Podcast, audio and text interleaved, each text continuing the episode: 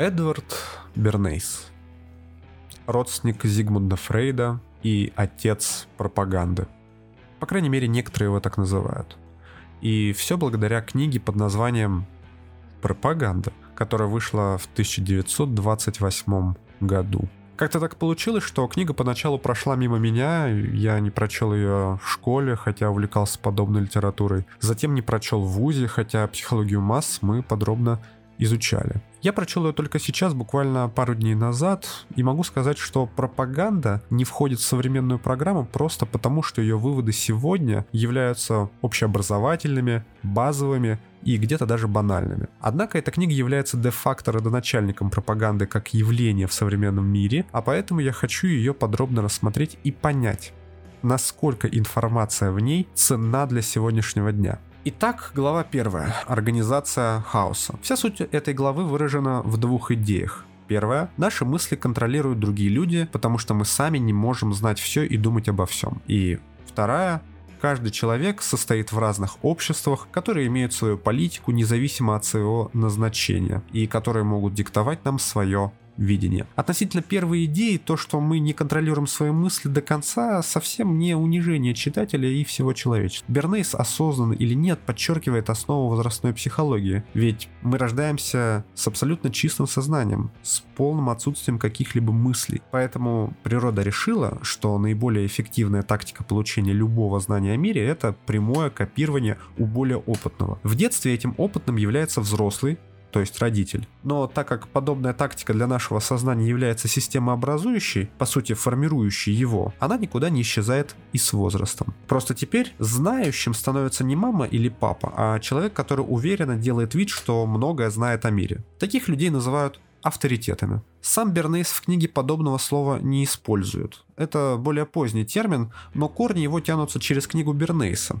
потому что именно об авторитетах как явлении он и говорит. Вторая идея будет более полно раскрыта в поздних главах. Важно понимать, что авторитет – может существовать как для отдельного человека, например, ваш отец авторитет только для вас, так и для целой группы. Но пропаганда — это установление идей между человеком и группой, а потому в книге рассматривается только групповой авторитет. Также важно то, что любая группа, сообщество, даже общество любителей шахмат навязывают свою политику и идеи. Только политическая партия навязывает политические идеи, а шахматный кружок единственно правильный кавычках, подход к игре. Поэтому даже понимание шахмат как игры лишь незначительно истина ваша, потому что остальное вам навязали. Глава вторая.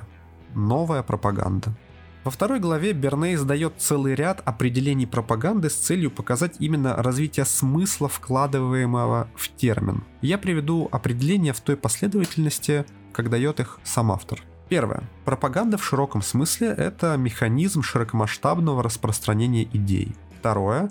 Пропаганда – это сообщество кардиналов, кураторов иностранных миссий, колледж пропаганды в Риме, учрежденный папой Урбаном VIII в 1627 году для обучения священников-миссионеров.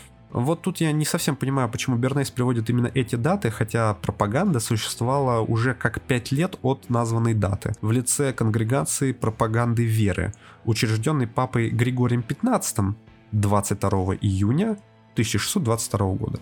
Третье. Пропаганда – это любая организация или план действий для распространения в обществе любой теории или системы. Четвертое. Пропаганда – это систематические усилия, направленные на получение общественной поддержки определенных взглядов или действий. Пятое. Пропаганда – это любые внедряемые принципы. Вот так просто. Шестое. Современная пропаганда, очень важно, современная, причем именно на время Бернейса, это последовательные и продолжительные усилия, направленные на создание или информационное сопровождение событий. Ее цель повлиять на отношение общественности к некому мероприятию, мнению или коллективу. Седьмое. Новая пропаганда принимает в расчет не отдельную личность и даже не массовое сознание, а анатомию общества в целом, со всеми пересекающимися группами и приверженностью определенным убеждениям. По перечисленным определениям можно проследить, как пропаганда из организации пропаганды веры превратилась в универсальный механизм управления массами. Возможно, будь автор жив по сей день, он бы выработал новую трактовку пропаганды, которая все время с даты издания книги, напомню, в 1928 году, не прекращала своего развития. В этой главе есть еще две важные мысли. Первое. Одобрение общественности – один из факторов наличия пропаганды. Мысль тут довольно проста. Если общественность будет отрицать навязываемую идею, то идея не получит распространения, а значит пропаганда перестает работать вовсе. Вторая мысль более сложная для понимания, так как может быть неверно трактована при быстром прочтении. А именно звучит она так. Всеобщая грамотность дала набор шаблонов, а не реальную способность мыслить. Я не могу согласиться с этой мыслью, поскольку образование способствует повышению уровня интеллекта и приводит к тому, что некоторая пропаганда будет отвергнута и не получит распространения в массах. Глава 3. Новые пропагандисты. Глава полностью посвящена термину, введенному Бернейсом, а именно консультант по работе с общественностью. Это не должность, не пост, а сфера деятельности, обязанности в которой может выполнять кто угодно в компании или правительстве, от пиар-менеджера до главы предприятия. Функция этого самого консультанта ровно одна. Он через различные медиа старается изменить отношение к своему продукту там линейки одежды, автобренду, страховой компании и так далее. В этой же главе чуть подробнее раскрывают влияние авторитетов на любого человека даже из высших эшелонов власти. Например, политик может быть подвержен влиянию знакомого ему дизайнера одежды, а сам дизайнер может продвигать некую свою моду через этого деятеля. Итоговая мысль главы «Хочешь влиять на группу, влияй на лидера этой самой группы». Глава 4. Психология связей с общественностью. Вначале Бернейс выдвигает ряд утверждений, которые психологическая наука подтвердит только в будущем. Он же выводит их еще в 28 году и раскрывает на примерах. Утверждение первое. Личное и групповое сознание — это разные вещи. Второе. Групповым сознанием легче управлять. Любая наука, где предмет изучения люди, будет неточный, и в каждой нужно оставлять пространство для ошибок. Повторяется мысль третьей главы. Если влиять на лидера группы, то влияние будет оказываться на всю группу. Например, покупки акций железнодорожной компании неким человеком. Его решение о покупке принимается под влиянием. Перечисляем. Увиденных заголовков, приятного воспоминания о неком хорошем событии, связанном с акциями. Ну, конкретно, например, о хорошем ужине в поезде этой компании. Далее одобряемой общественной политики компании и, самое главное, тем, что такими же акциями владеет известный и влиятельный человек. Этот пример показывает, что в решении человека могут вовсе не присутствовать его собственные размышления, а лишь эмоции в данном случае воспоминания, и чужое мнение.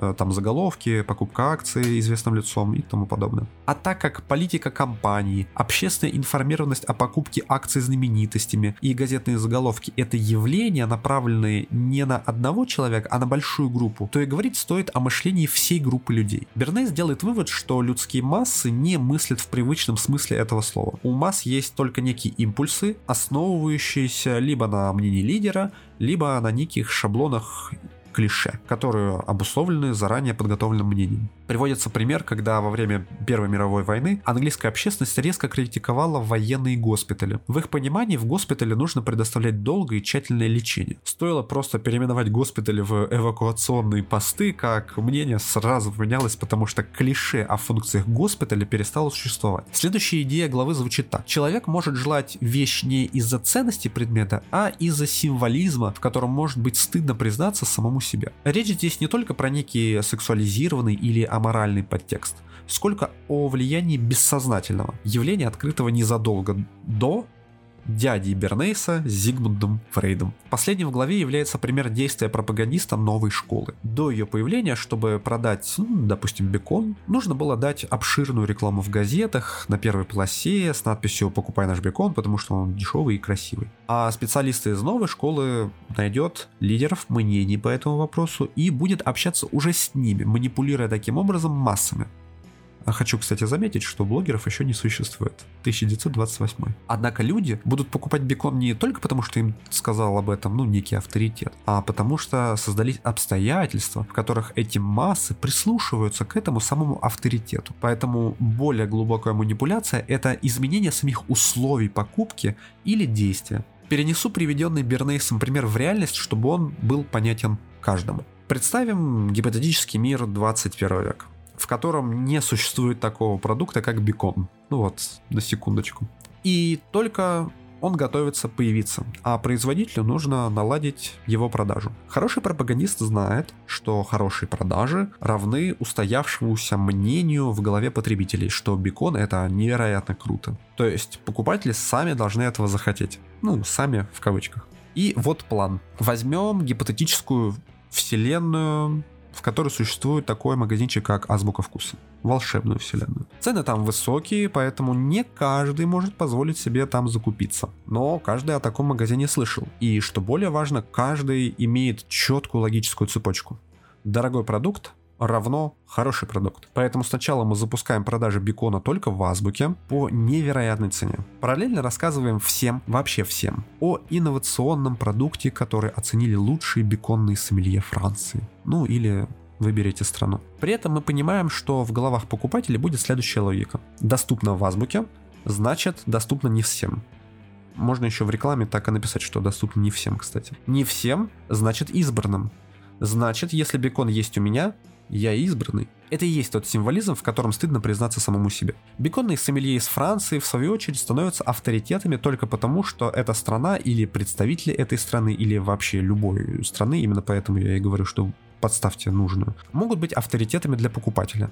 А в пропаганде ссылаться на авторитетов очень важно. Теперь мы пускаем такую рекламу в ход, но с одним условием.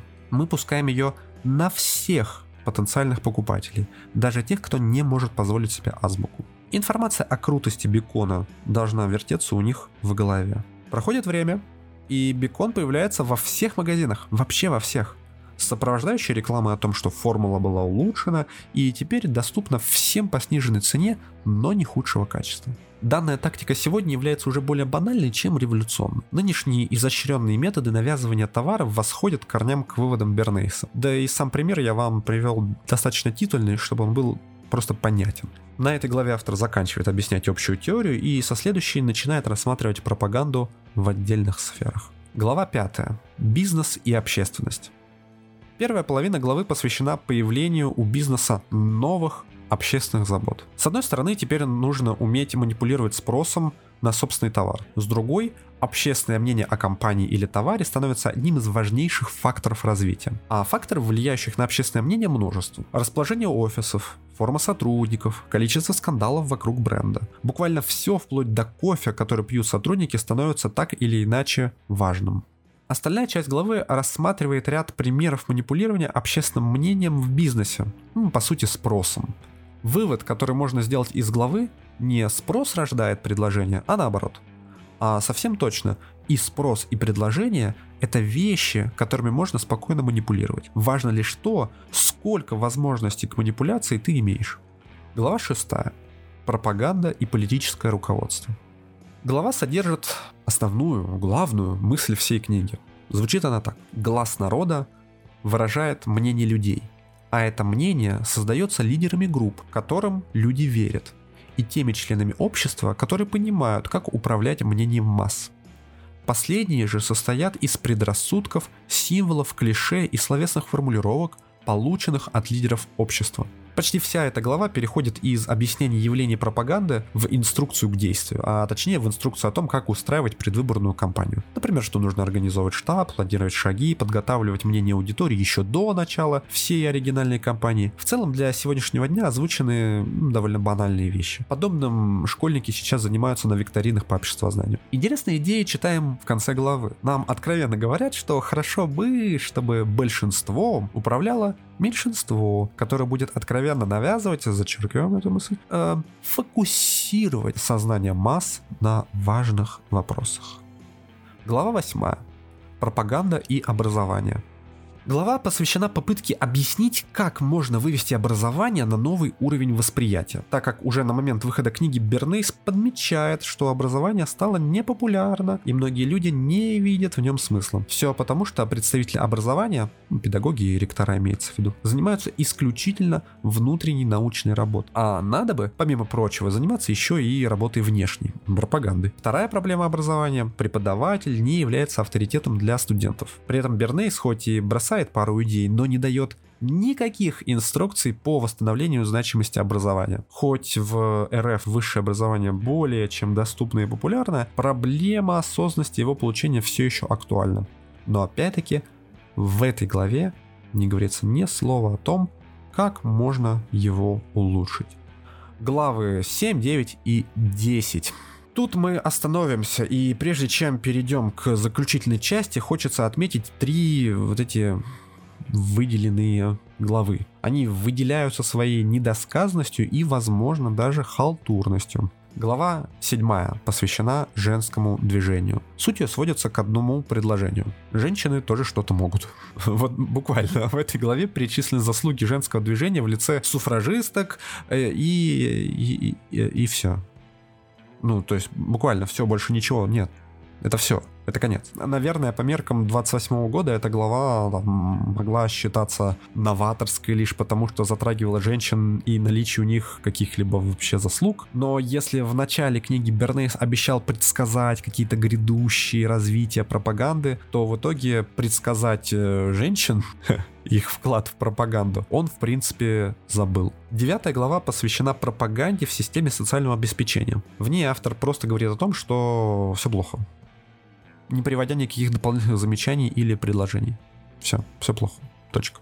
Десятая глава посвящена культуре. Она не столько халтурна, сколько недописана. В ней озвучиваются две интересные мысли, которые не потеряли своей актуальностью за почти уже ну, сотню лет. Мысль первая. Пропаганда играет важную роль, указывая людям, что красиво, а что нет. И вторая мысль Музеи имеют репутацию не то морга, не то святилища. Ч- чудесно, я считаю. Великолепно.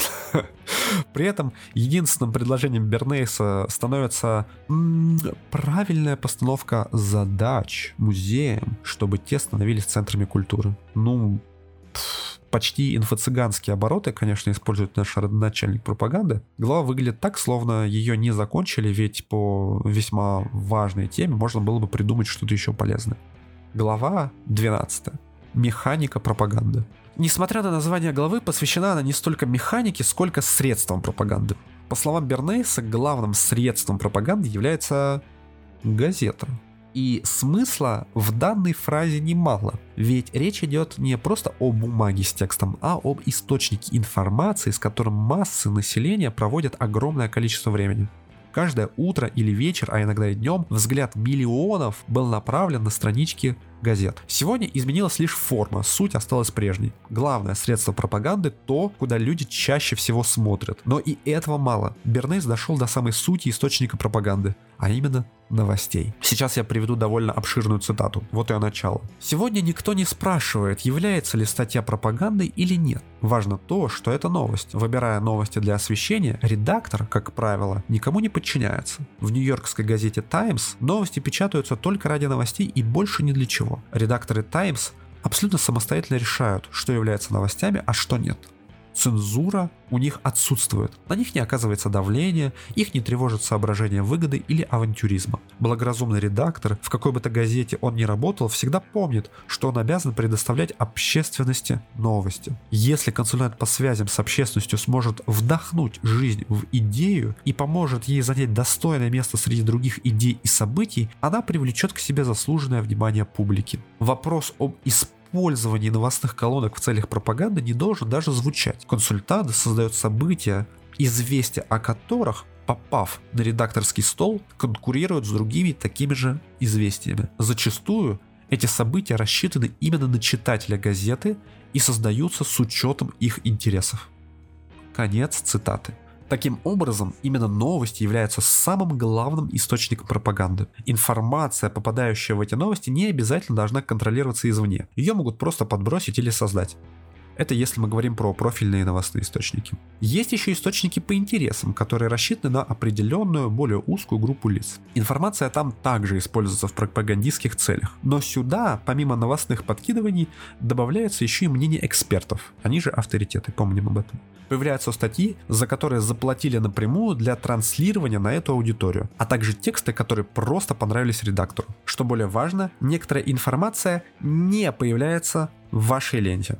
Не потому, что какой-то конкретный человек ее контролирует, нет. Просто есть более популярные темы, есть рекламные тексты, а время читателя не резиновое. В конечном итоге некоторая информация не понравилась редакции источника по личным причинам. Глобальный вывод из книги таков. Личное мнение, подкрепленное инструментом донесения до масс, также является пропагандой. Пропаганда заставляет думать, что увиденное, услышанное и прочитанное вами – это ваши собственные мысли. Все решения человека, скорее всего, сформировались под влиянием пропаганды, а не были рождены в вашем собственном «я». И это вынуждает переосмыслить всю жизнь и каждый сделанный человеком выбор.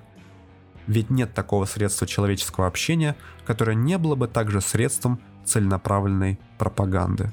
Потому что пропаганда – это всего лишь установление взаимопонимания между отдельным человеком и целой группой.